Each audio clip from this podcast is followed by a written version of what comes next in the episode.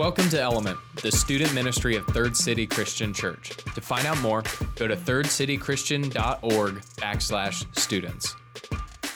Seniors, you're on the verge of a next step where it's going to be time to grow up. How many eighth graders we got in the room? Oh, there's more than, there are like five people raise their hand. There's more than that. Anyways, eighth graders, guess what? Next year, it's going to be time to grow up a little bit. You're going to be in high school. Time to change. Okay, here we go. How many sixth graders we got in the room? About 1 million, right? And everybody else in the room is like, hey, it's time to grow up. Because it's like every year. Every year I hope this about our sixth graders, by the way. I always go, you know what? This is going to be the year that we will not have to call out the sixth graders during worship. And I hear people laughing, right? It's like, yeah, whatever.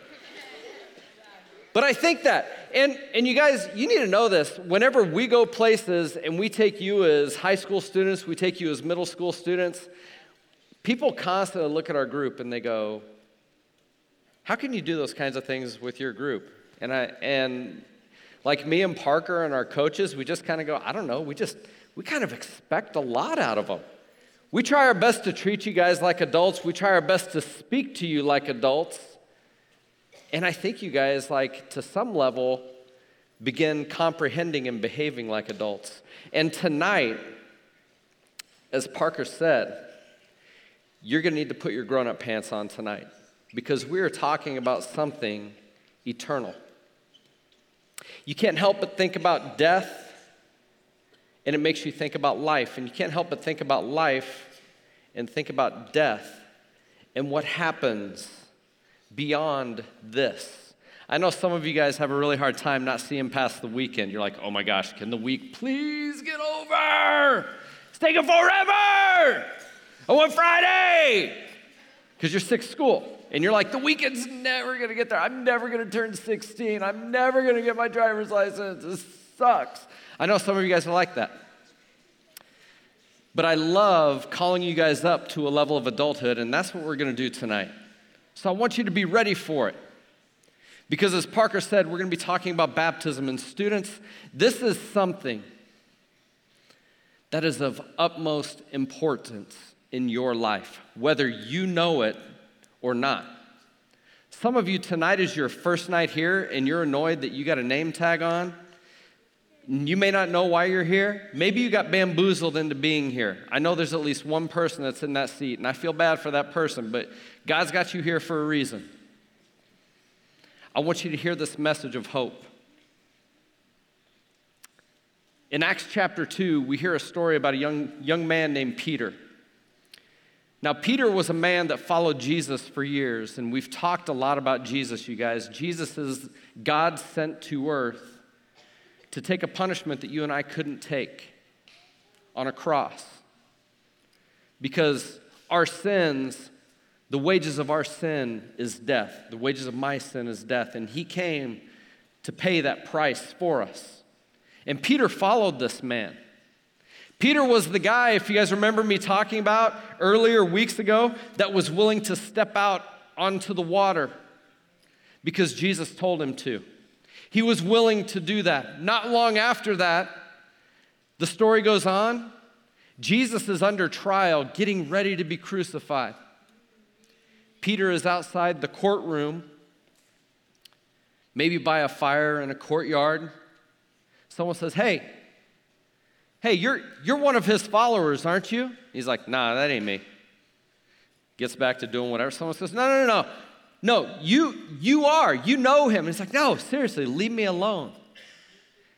And then another one goes, no, look, you talk like him. You are from his area. He gets angry and he goes, I have never known the man. And then some people would argue that he curses in that moment. It's like, I don't know who that is. About the man that was about to die for his sin. That's what Peter did. Jesus was then crucified and he was buried. Jesus' followers in that moment, they fled. They were scared. They didn't know what next was going to be. But 3 days later, you see, Jesus defeated the grave. And he rose again. And here's what happened to Peter. Jesus looked him in the eye and recommissioned him and said, Peter, I know that you've screwed up. I know that you've made mistakes. I am going to use you. And I want to share with you guys tonight one of the first moments that God used Peter in a powerful, powerful way. It's in Acts chapter 2. Peter went from being this coward that ran and fled and hid and lied and was ashamed about his faith. I don't know. None of you have ever been ashamed about your faith, right? This is what happened. Peter stood before some of the very people that were screaming, "Crucify him," at Jesus' public trial. Some of those exact people, the people that held the power to end his life, Peter was preaching a sermon with power, and he stood up, and this is what he said. He went through the history of who Jesus was, and he said, look, people, you were looking for a Savior. He was the one. And he said, therefore, let all of Israel, like all of these people standing here before him, be assured of this. God has made this Jesus, whom you crucified, both Lord and Christ. He looked at him and he said, you may not even know that he was the one that you were looking for, but he was dying for you. He made him Lord and Savior. And when the people heard this, they were cut to the heart. They were broke to their knees. It's like they were overwhelmed with this level of hopelessness. What am I going to do? I cashed it all in. I'm done. There's no coming back from this. If I crucified that Jesus, it's hopeless, right? Peter looked at him and said, here's the deal. Repent and be baptized, every one of you, in the name of Jesus Christ for the forgiveness of your sins. And you will receive the gift of the Holy Spirit. This promise is for you, your children, and for all who are far off, for all whom the Lord our God will call. Students, I've talked to you about being fertile soil. We are the ones that are far off, whom the Lord our God will call. That is me. That is you. That this message that Peter was preaching on this day wasn't just intended for those people. Look, some of you have no clue why Jesus would want to choose to live a sinless life and die a murderer's death to take a punishment that he didn't deserve on your behalf. Because listen, some of you are sitting here going, I'm not worthy of that kind of sacrifice. Some of you are saying, God doesn't even know who I am. Some of you are sitting here saying, I don't need that. Don't talk to me. Who's this old guy on stage talking to me like I need this Jesus? I want to talk to you very briefly about the Savior that you need. Because I have a firm belief, yes, there is one person tonight. I am so grateful. This person is getting baptized tonight. So many people have been praying for them, not because they're a horrendous person. It's because all of your coaches, all of your youth ministers, every person that is pushing a light board in the back, pushing a slideshow, running a camera, cares and prays for your salvation. You may not know that. And some of you here tonight, you're going to step into a relationship with Jesus for the very first time, and you did not know that when the bell rang at school this afternoon to dismiss you. This first thing, I want to talk to you guys about this church in Rome. I just got done talking to Parker in the back. I was like, you know what, man? We are like a modern Rome. We're a group of people that we think we know everything. We don't think anybody has anything they can share with us that's going to be new. We're prideful. We're a rich society. We tend to look down on others. It's unnatural. Like, so in the newspaper last week, there was a group from our church that went and served a nursing home. And it was an amazing thing that they did, but the reason it made the news is because it's countercultural. We don't live in a society that selflessly serves. We live in a society that is selfish and self-serving. In this church in Rome, I feel like they were struggling with all these things that we struggle with, you guys. This idea that I don't need Jesus. How are you going to tell me I need Jesus? I mean, it's hard for me to tell you guys that you need anything. You have almost, most of us will go to bed tonight with some form of food in our belly and some form of roof over our heads, and you'll sleep on something halfway soft. That puts you in the top 1% of global population if those things exist. You have clothes on your body. Anybody run around naked tonight? No? We'd figure that out real quick, right? Most of you have your needs met, your physical needs. Most of you have most of what you want. I mean, almost everybody in here is walking around with a stinking smartphone in their pocket. Some sixth grade boy's like, nah, my dad ain't gonna give me one until I'm in eighth grade. Good, you have a good father. I'm with him. He's making the right choice. So how am I gonna convince you that you need a savior? This is so important, students. When you not only have your needs, but you have everything that you want as well. I'm going to tell you that there's needs that you have that you may or may not see. And it starts with this. Romans chapter 3, Paul writes to this church and he says, look, you need to understand that everyone has sinned and fallen short of perfection, of God's glory. Everybody sins. You guys think that person you go to school with that's perfect? They're not perfect. Hey, guess what? I'm harsh with my kids when I shouldn't be. I yell when I shouldn't. I make mistakes. I'm lazy when I should be energetic. I miss details when I should be more intentional. I leave out parts of stories when I should be telling the entire truth. Any of you guys know that you're sinners as well. And you might go, okay, Josh, what's the point? None of us are perfect. The point is this. 3 chapters later, the same writer says, you need to understand this. Just like when you go to work at Wendy's and you earn a paycheck and you earn a wage and you get paid $9 an hour to flip burgers and to clean out grease traps, he says the wages of sin is death. Wait, what? The wages of our sin, of our actions, is spiritual death, separation from God for eternity. Did you guys realize that you have a need? You have a need for a Savior. You have a need for saving. So those of you that sit here and you're telling me, man, Josh, don't tell me that I need Jesus. Hey, at some point, you're going to need Jesus. And you can choose to either acknowledge that now or acknowledge that later. But it's our prayer that you would acknowledge that now.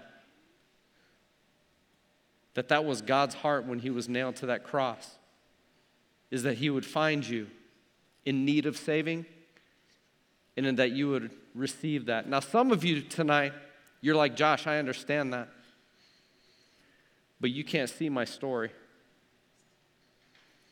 And I know that God sees my story, and Josh, here's the deal. He can't forgive that. Some of you are like, there's no way that I can be good enough, or I got to get my life together, Josh, before I unite my life with Christ, because I think that following Jesus is all about works. I think it's about what I do, which isn't true. Students, Jesus is the one that did the work. All the work that needed to be done in your life for salvation was done by Christ on the cross. Here's the deal. You and I cannot do enough good things to earn it. All you guys that think you're earning it by being do-gooders, there ain't no number of bags of groceries you can carry for old ladies that will earn you salvation. Salvation comes through Jesus alone. He is the way, the truth, and the life, and no one comes to the Father but through him. And for those of you that think that you're unforgivable, that you're too dirty, that your past is too wretched, that you've messed up too many times and there's no grace left for you, I want to share this with you. In Romans chapter 5, this is by far one of my favorite sections of Scripture. And students, I might read this to you 6 times this year.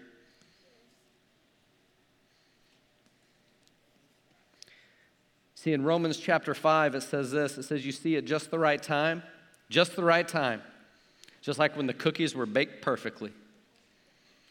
That is when Christ died for the ungodly, is at just the right time. And guess when just the right time was? It says, when we were still powerless. When you had nothing to offer Jesus, Jesus said, that's when I want to step in on his life. I want to step in on her life. She feels like she's got nothing to offer. It is perfect timing. That is when she is ready for me. He thinks there's no hope and no future. Perfect timing. I'm ready to step in and offer purpose. He says, you see, at just the right time when we were still powerless, Christ died for the ungodly. It doesn't say he died for the perfect. He didn't die for the churchy. He didn't die for the clean, the rich. He died for the ungodly. Thank you very much. That is me. Very rarely will anyone die for a righteous man, though for a good man, someone might possibly dare to die.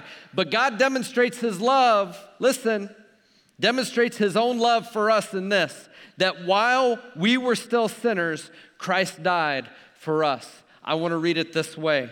But God demonstrates, and some of you need to hear this, God demonstrates his love for you. I wish I could go through this room 350 times and point at you in the face and go, God demonstrates his own love for you in this, that while you we're still a sinner, Christ died for you. There's mornings when I wake up that I have to remind myself of that, and I have to point myself in the mirror because I don't want to waste Jesus' sacrifice.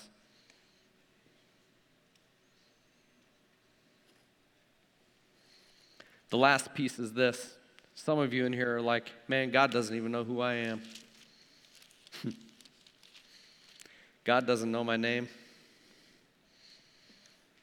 God's never seen me.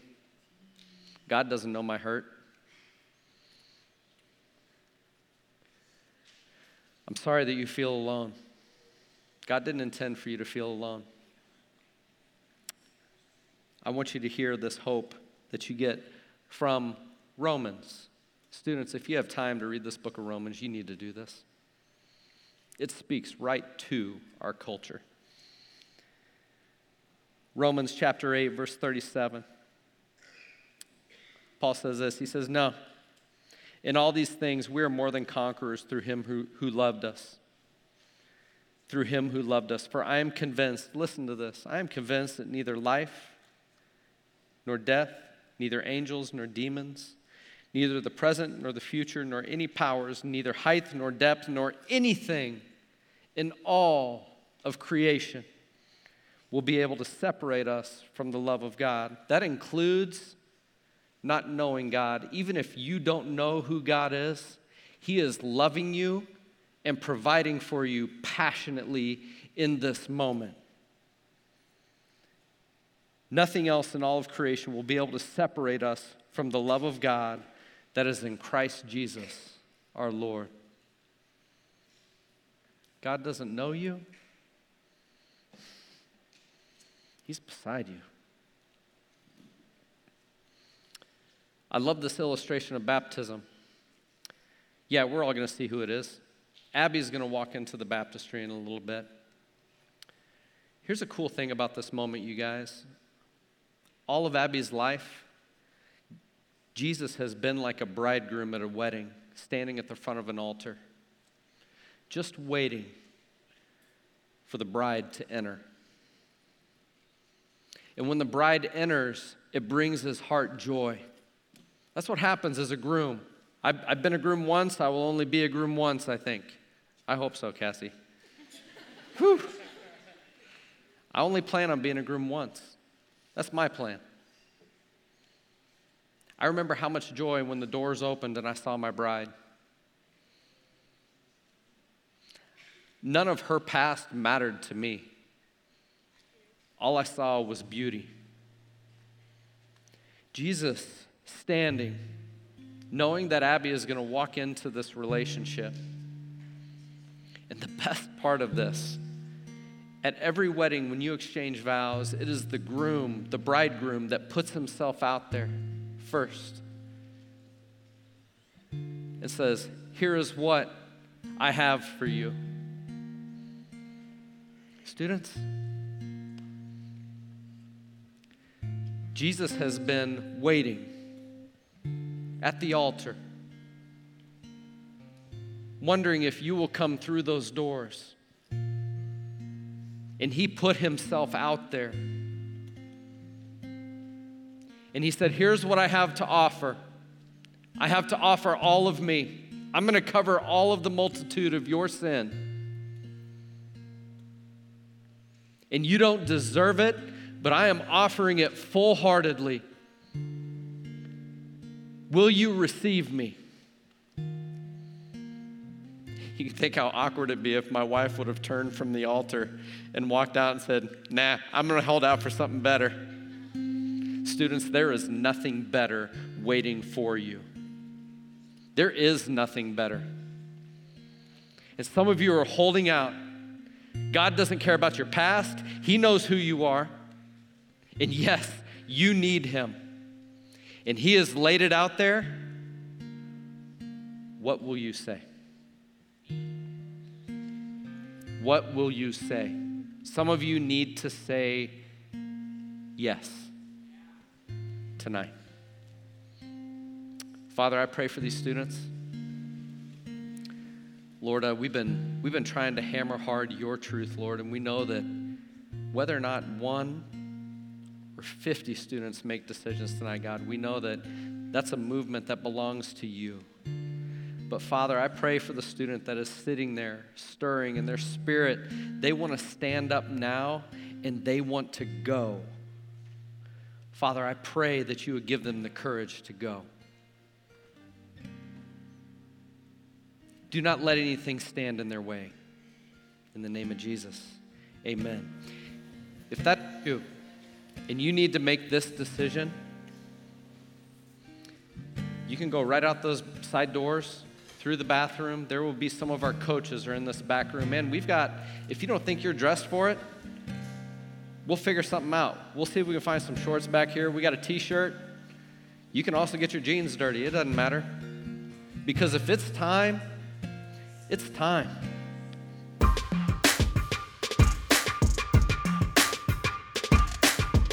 Thanks for joining Element.